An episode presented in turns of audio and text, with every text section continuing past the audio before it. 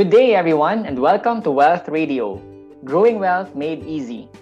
My name is Mike Raz, a wealth manager here at BPI Asset Management and Trust Corporation. And here's another episode of Wealth Watchers, where we do a lightning round of five relevant questions to help you better understand how the month's market movements impact your investments. Today, we are joined once again by Daz Mercado, an investment analyst here at BPI AMTC, to discuss the main highlights for the month of September. Hey, Daz. Hi, Mike. Thanks for having me again. Always a pleasure. All right, so I'll just fire away with our questions, okay? Let's begin. Now, can you tell us what's the biggest development that happened this month of September? What stood out this month was the spike in local inflation in August. And just to provide a quick context, inflation is a measure of the increase in prices of goods and services or the increase in the cost of living in a country, usually compared to a year ago. Inflation okay. had been trending downwards from 4.7% in February to 4% in July. However, it spiked mm-hmm. back up to 4.9% in August. Also notable was that the US Central Bank had their meeting last week wherein they determined the policies that they should implement which have consequences to the economy. I see. So you mentioned two things. Now, let's begin with what happened locally, Daz. Um, in the Philippines, why did inflation spike? First, let me say that inflation has been above 4% for the past months due to high prices of meat products because of the African swine fever or ASF that affected local pork production. So ASF right. is a highly contagious viral disease uh, of pigs which can cause deaths to those infected. And uh-huh. compared to a year ago, meat prices right now are higher by 16%. So what pushed inflation from 4% to 4.9% was the increase in prices of fish and vegetables due to typhoons that happened in July. So agriculture and fisheries operations are vulnerable to weather conditions. So last uh, in July, some crops were also destroyed. And because of this, supply of fish and vegetables in August, so the month after the typhoons, were mm-hmm. lower than what they were supposed to, causing price hikes in, in these products. So lower supply, higher prices. So that's what happened in August. Okay, thanks, Daz. Um, and where do you see inflation going in the next months? The 4.9% inflation in August is high compared to previous months and the Philippines' historical average inflation of around 3%. What we have to understand is that the high inflation levels that we are experiencing now are caused by supply side issues.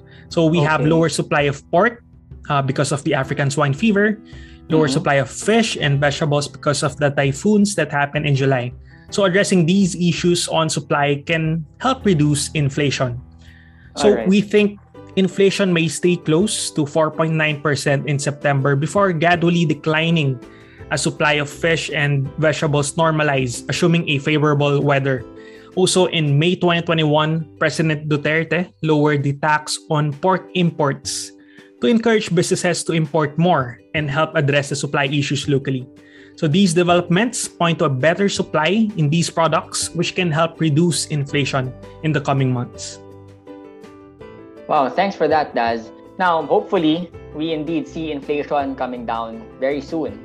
Now, um, jumping off to another topic that you mentioned earlier, the US Central Bank also had their policy meeting. Mm-hmm. Can you tell us more about it? Sure.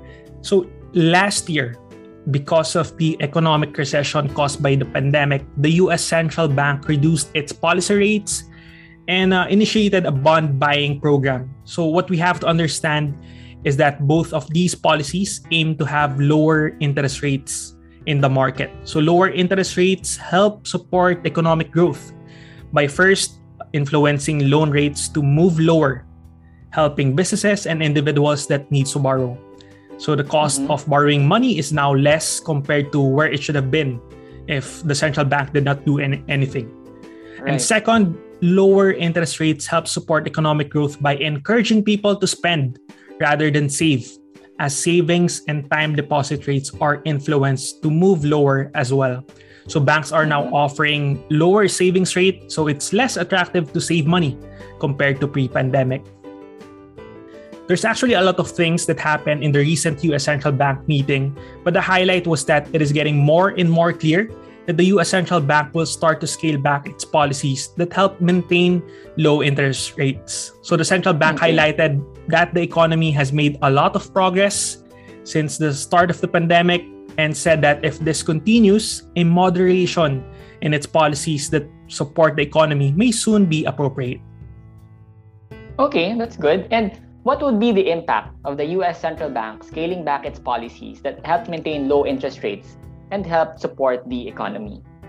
Sure. There were two main market movements that happened after the US central bank meeting. So, number one, bond yields rose. And number two, the US dollar strengthened. And just to provide the context again, bond is an investment in which an investor loans money to an entity, uh, which can be a government or a corporation. And the Right. investor earns an interest equivalent to the bond yield. So the US Central Bank announcement regarding their meeting was released on September 22.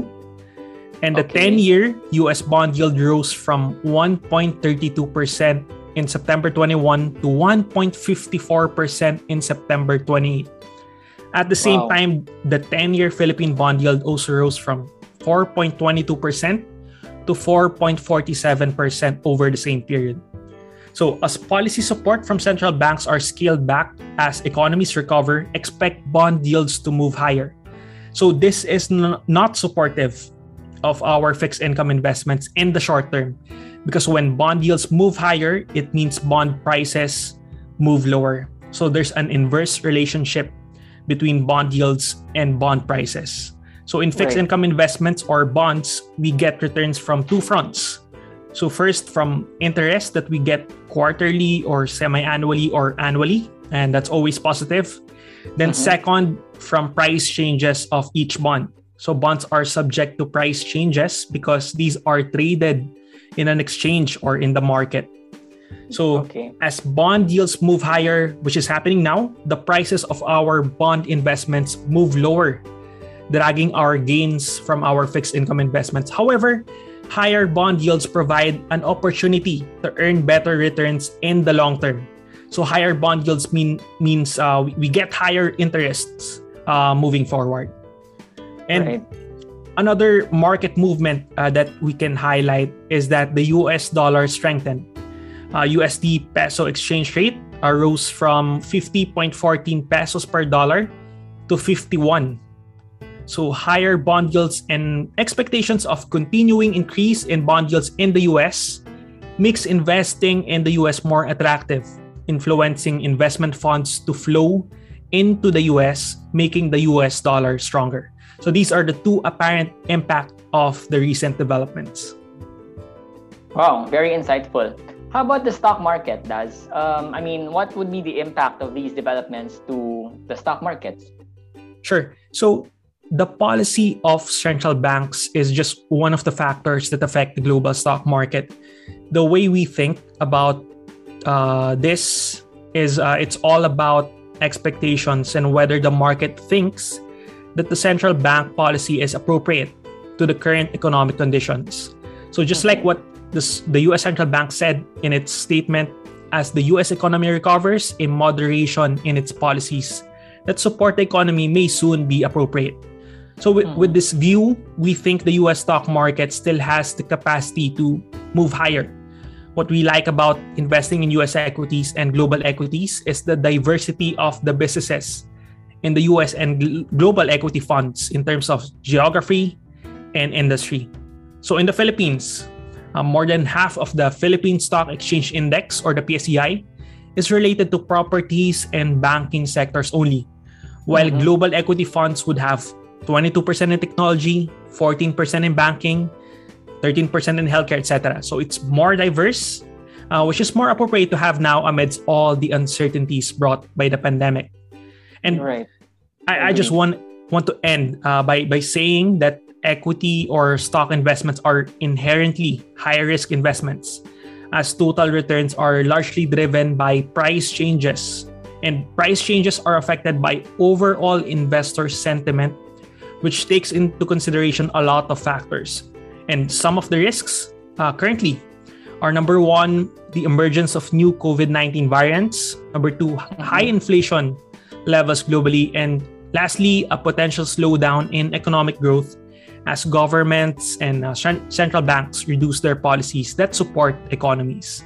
And global and US equity funds are not immune to price declines. So we only recommend investing in these equity funds for investors who can stay invested for the long term of at least 5 mm-hmm. years, 10 years, or even 20 years. So I think uh, that's all from me today. Thanks everyone for listening. So ideal for long-term investors. All right. Yes. There you have it. Five questions, all answered by Daz. Thank you again, Daz, for your usual insightful take on this market. Uh, I hope our listeners were able to gain valuable information from this recap. If you have further questions or want to know more about any of our funds, send us an email at bpi underscore asset underscore management at bpi.com.ph. Again, this is Mike Raz, and please follow us again next month for our market recap in Wealth Watchers. Thanks for tuning in to Wealth Radio, Growing Wealth Made Easy. BPI Asset Management and Trust Corporation is regulated by the Bangko Sentral ng Pilipinas.